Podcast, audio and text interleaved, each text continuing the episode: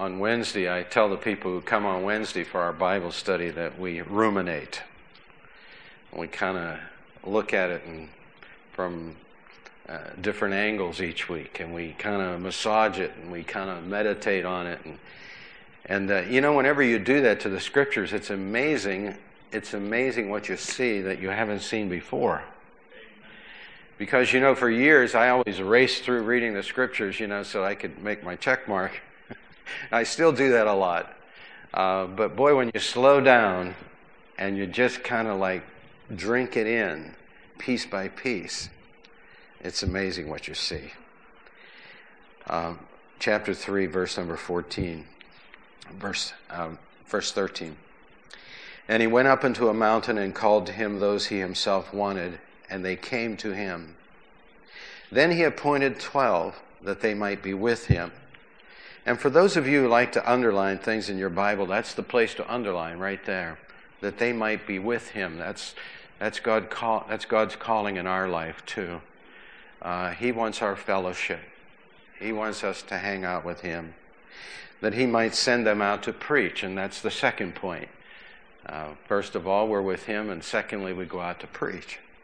I know you're not a preacher in the official sense, but you are in the unofficial sense. Because wherever you are, where you work, you're the man or you're the lady there. Uh, you're God's person. And to have power to heal the sick and to cast out demons. Simon, to whom he gave the name Peter, James, the son of Zebedee, and John, the brother of James, to whom he gave the name Boanerges I looked that up. That's an interesting word there. It means, it means son of commotion. Did you ever have your parents tell you when you were a kid you just caused so much commotion? That's what that means. That is the sons of thunder Andrew, Philip, Bartholomew, Matthew, Thomas, James, the son of Alphaeus, and Thaddeus, Simon the Canaanite, and Judas Iscariot, who also betrayed him, and they went into a house. Then the multitude came together again so that they could not so much as eat bread. And when they had and when they had his own people heard about this, they went to lay hold of him, his family. Jesus was working so hard that he missed meals because he was so busy in the service of the Lord. And so his family here said, Listen, we got to do something about this. Uh, they wanted to lay hold of him, and they said he's out of his mind. And the scribes also came down from Jerusalem and, and said, He has Beelzebub, that's the devil. And by the ruler of demons, he cast out demons. So he called them to himself and he sent and he said to them in parables, How can Satan cast out Satan? If a kingdom is divided against itself, the kingdom cannot stand. In other words, Satan is not at war in his kingdom. There's not an uprising in the kingdom of the devil. Well, look down to verse number 31. Then his brothers and his mother came and standing outside, and uh, they sent to him, calling him. And a multitude was sitting around him, and they said to him, Look, your mother and your brothers are outside seeking you. And he answered them, saying, Who is my mother and or my brothers? And he looked around in a circle at those who sat about him and said, Here are, are my mother and my brothers. For whoever does the will of God is my brother and my sister and my mother. Jesus says, Listen, I have a spiritual family.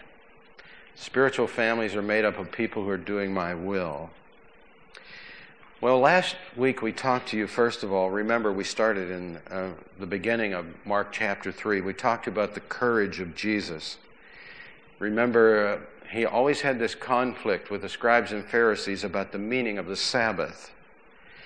Uh, and he finally came to grips with the fact that he told these people, listen, I'm the Lord of the Sabbath. I made it up. I make the rules. And uh, what he meant by that, and of course he articulated, he said the Sabbath was made for man, not man for the Sabbath. And what had happened is uh, the Pharisees had created so many extra biblical laws about the Sabbath that, they, that the Sabbath had become a burden to people rather than a blessing. And so Jesus came on the scene and he says, Listen, I'm going to show you the real meaning of the Sabbath. The Sabbath was never created to be a burden to you, it was to be a blessing. You know, God really knew what He did when He created the Sabbath, you know. We work ourselves crazy in our society, and I'll tell you what, it's sure good to have one day that you can do something different on. One day that you can kind of like regroup, get your senses back. And uh, these people had made it so difficult for people that that day was probably torture for them.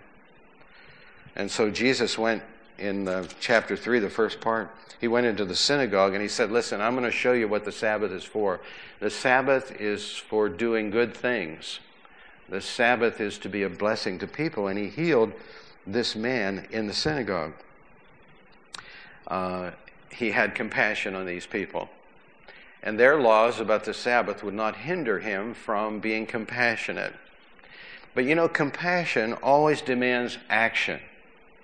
And I, I hope all of us understand that today. You know, I know that uh, sometimes in a church like this we have compassion fatigue because you know we hear so many bad things and all of us want to reach out and touch those situations and sometimes we just get worn out with compassion because we just wonder what can we really do about this situation and what can we do about that situation that's why jesus said our first calling is to be with Him. Because somehow, in a miraculous way, He gives us spiritual energy to just keep reaching out, healing those people that need to be healed. It's amazing. Today, I'd like to talk to you mostly about the call of Jesus. You'll notice in verse number 13, he went up into a mountain, and it was there that he called his 12 apostles. Now, in Luke's account, we have an added dimension. Luke chapter 6, verse 12 and 13. Here it is. Uh, he went up into the mountain, Luke said, and but Luke interjects this. He continues all night in prayer to God. Now it's not recorded in Mark, but in Luke. And when it was day, after all night praying, he called his disciples and he chose 12 and he said, Listen, I'm going to call you apostles. Apostolos one sent out as a representative of me. He prayed all night before announcing his inner circle. You know, it makes sense that we should follow his example and his command. How does God select his workers today? The same way by the prayers of the people who are doing the selecting. You know, whenever we think about asking somebody to do something in the ministry, uh, prayer should always be the first thing we think about. Now, now to be honest, it's sometimes it's not. Sometimes we look at a person and we say, "Listen, this person is is talented. They have all the tools. Uh, they're faithful, and we choose them on our criteria, not God's." Um, Jesus uh, gave us a command actually in Matthew nine thirty eight. He says, Therefore, pray the Lord of the harvest to send out laborers into the harvest. You know, the scripture says, and Jesus says, the harvest is what? Plenteous, right? But the laborers are what? Few. And so he says, the reason why you don't have the people that you need to bring in the harvest is because you're not praying about it. We're worrying about it, aren't we? You know, I, I, I worry with people that are always like bad mouthing why we can't get spiritual things done. And a lot of times, uh, the reason why they do that is because we're not doing it God's way. Uh, someone said one time, God's work will never lack God's supply. Sometimes when God doesn't supply it, God doesn't want it to be done. And it's just a figment of our imagine- imagination. And so uh, he calls these 12 men. They're disciples. A disciple is a learner, an apprentice. Uh, when I was a kid growing up in McKees Rocks, my father worked on trains. Uh, I still have a love for trains today. And he would come home, he'd be all, he'd be black from head to, uh, from head to foot. Kind of like uh, a miner. You know, he gets coal dust all over him, only he had grease all over him. And he said, he said I am a, a helper, an apprentice. I work beside the mechanic. Uh, that's what a disciple is. A disciple is an apprentice, works beside uh, the other person to watch their every move. So eventually, that person knows the job. That's what a disciple is. Jesus was taking these 12 disciples and he was attaching himself to them so that they could watch his every move. Can you imagine, listen, can you imagine how good they got at what they were doing, learning from the master teacher? Wouldn't that be incredible? Sometimes you and I uh, don't have the greatest example and we end up copying them, you know. Uh, but they did have the correct example. Luke 6:40 uh, is an interesting verse. Look at the last part of this. Everyone who is perfectly trained will be like his teacher. And so I, I don't think that we think of the apostles like this. You know, when the apostles were, were following Jesus, uh, that was his goal, that they would be like him. So he was putting, he was putting his imprint upon these people. That's what you and I do today. We call it mentorship today. You know, we put our arm around somebody, and, and that's a good thing. That's really good because, you know, every generation has to be trained in the things of the Lord. You know, a lot of times we forget that. You know, we, we have so much history and we have so much uh, wisdom after you, after you grow in God for many, many years, but we forget this whole new generation coming on is coming from zero. And so there's no better way for them to learn than to be in the presence of someone who has learned so that they can observe. Uh, observing is the best way, you know that. Uh, these 12 were to carry on the life which the 12 tribes of Israel were to do earlier. These 12 would be the foundation of a new chosen generation of people.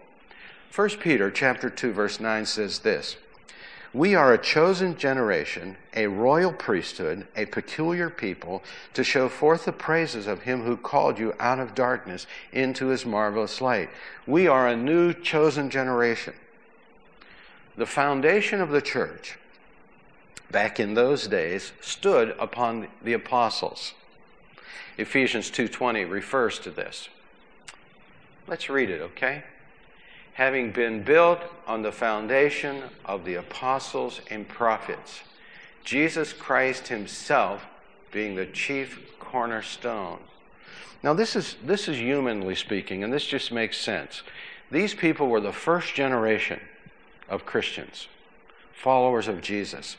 And the Bible says that the church was built on the foundation of the apostles. That's all of them, all of the 12 and the prophets. Now that could be that could be other people also, but it could be the same people too. Because a prophet simply means a preacher. And these apostles were indeed preachers, see. And so this was the first generation of Christians. Uh, Stephen Alford says the apostleship probably always included the gift of prophecy, so that all the apostles themselves might likewise have been prophets. Now, whenever we talk about the foundation of the church, uh, we, our my mind doesn't go to the apostles. Who does my mind go to? goes to Christ, right?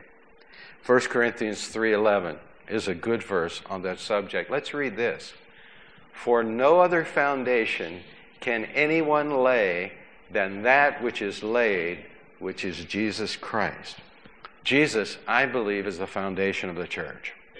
Uh, he is the bedrock, the foundation of everything that we believe and preach. Now, he's calling these apostles to be flesh and blood foundation, the first generation of Christians. They had certain characteristics. Uh, grace, someone says, does not make humanness a disqualifying characteristic of a Christian. We're all human, right? Give me an amen, all right? Amen. We're all human. We're very human.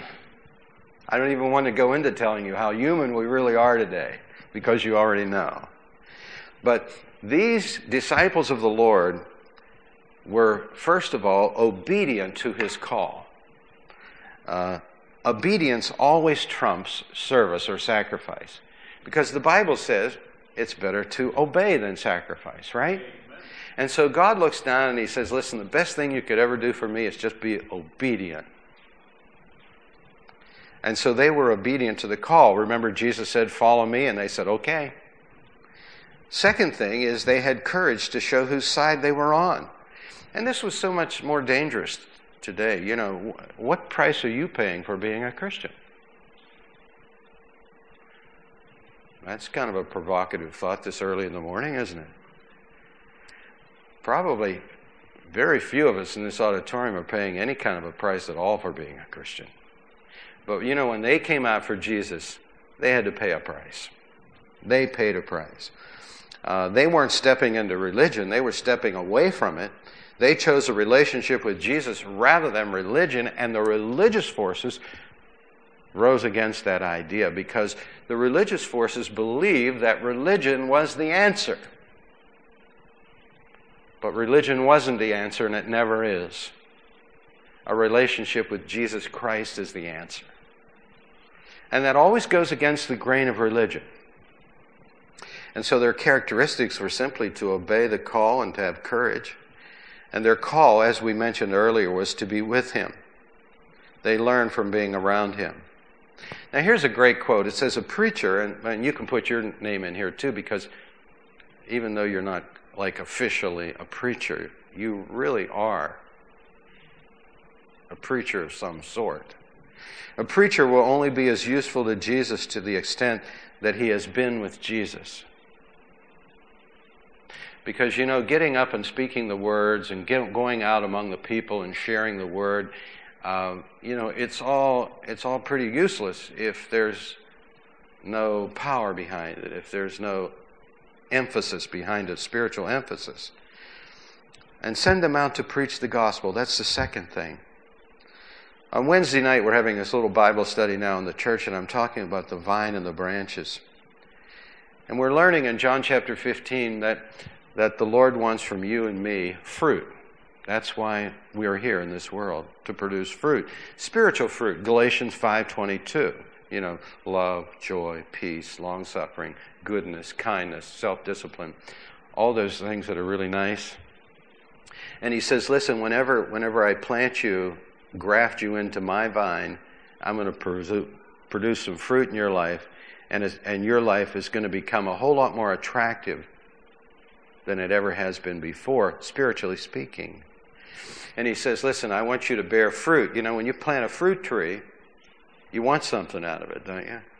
The first year you go by and it's like two apples and you applaud. Yeah, it really is an apple tree. But what do you want for the next year? You want a whole bunch of apples, right? And so the Lord grafts you into Himself and He says, Listen, I want you to be a fruit bearer. And then I want you to bear more fruit. And what's the next one? I want you to bear much fruit. And then there's the fourth dimension is I want your fruit to remain. That means a perpetual, unending fruit bearer all the way to the end. And so, uh, fruit bearing is good, but it's not the total answer to what God called these people to do. Because I've had people tell me, you know, I, I'm trying to live the Christian life, and if somebody wants to get saved, they'll probably come up to me and say, Listen, we've noticed that you live such a good life. Would you just tell us about that?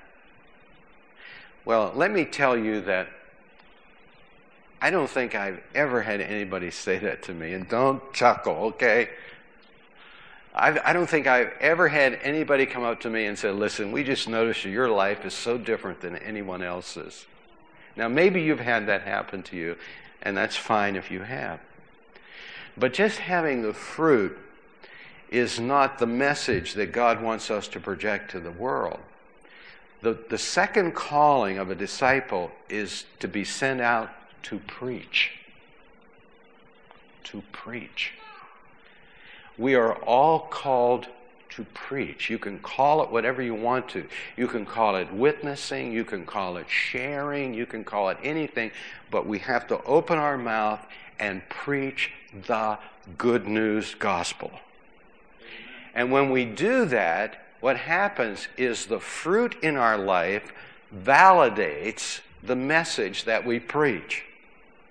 So don't leave the church today and say, hey, listen, you know, I'm an honest guy on the job and that's all God requires of me. It is not. God requires that we open our mouth and that we share the gospel. The message that Jesus died upon the cross, that he was buried for our sins, that he rose the third day, and by accepting him, we can avoid the punishment of hell and we can be delivered from the penalty of hell and rescued for time and eternity. And so it's all right here in the Bible. Look at it. Verse 14. He appointed 12 that they might be with him and that he might send them out to preach. Now these people were just the they were only the first generation of Christians. Now you and I we're a long way down the chain, aren't we? But we are important. We are important because this is our generation. And we have to stand up also. Now, whenever you read the names of the 12 apostles, I know some of them, some of them, it's like you never heard of them before and you never hear of them again.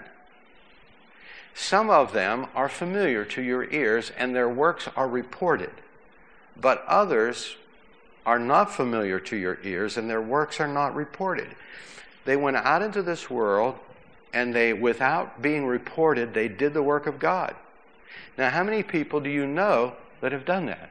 Unreported. Most of the people of God are unreported.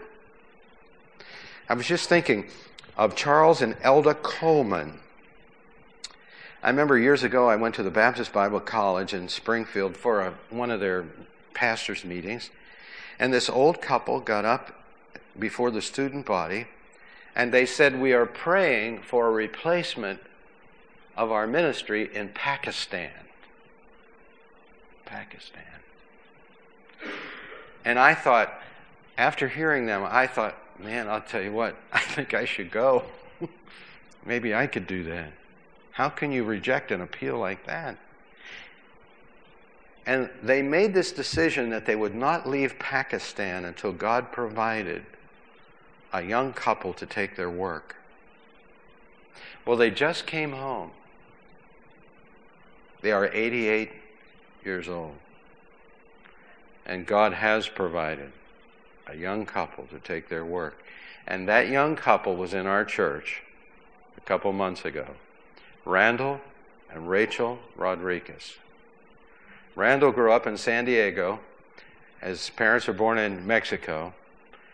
Uh, he looks the part. Rachel does not. They got married. She's having a little baby, and their goal is to get to Pakistan to have this baby in Pakistan because there's something about immigration. But they are going to Pakistan to take the work that these people invested 56 years. They were missionaries in Pakistan. They listen to this. They started 20 churches. And they recently came home, and I, I got an email, and it said they were having the, the email said, Come to the Springfield, Missouri airport. We're going to welcome the Colemans home after uh, 56 years in Pakistan. I think they had less than 100 people come to the airport. That was probably a big crowd for a missionary. I'm sure that many missionaries come home and have no one. Their works are unreported. Uh, you know, that's not a bad thing. Because remember, John the Baptist said he must increase. He must increase, but I must decrease. Uh, reporting the work is not what we're in, in business for. That's God's business to record the to record it. But you know, one of these days we're going to see these people again. And I think probably some of these names that we're not familiar with, they're going to tell their stories in heaven. You know, we're going to have a long time to catch up. Revelation 21:14 says this. Now the wall of the city had twelve foundations, and on them were the names of the twelve apostles.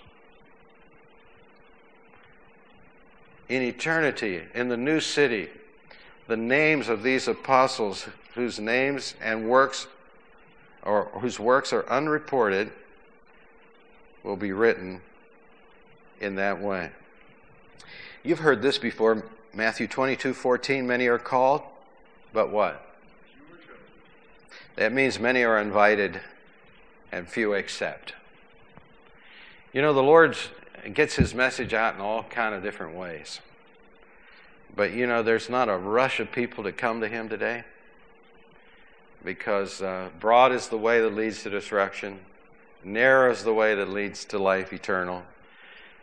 Rarely is the majority the custodian of truth, but it is a blessing to know Him to know, whom to know is to have life eternal. Um,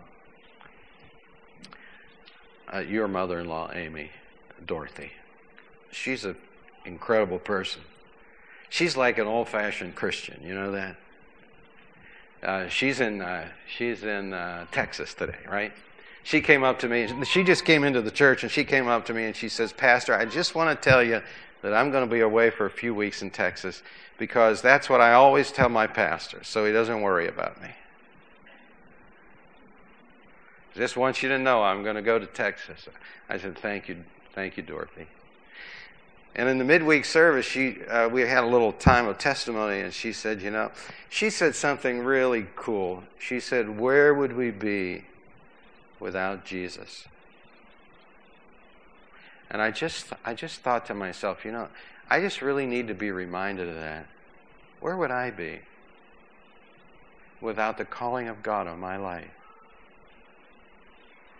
What if God, what if God hadn't reached down into that little Insul brick house? You haven't heard that word for a long time, have you? Some of you don't even know what it means. What if God wouldn't have reached down into that little Insul brick house in Sheraden, section of Pittsburgh, and said, John, I choose you. Judy, I choose you. Ruth, I choose you. Albert, I choose you. Where would we be? Where would we be? I'll tell you what, we have such a hope, don't we? and such a presence in our life from the Lord Jesus Christ. And where would you be had God not reached down into your little place and said, Listen, come and follow me. Come and follow me. I want to encourage you. I knew I wouldn't get through this sermon again today.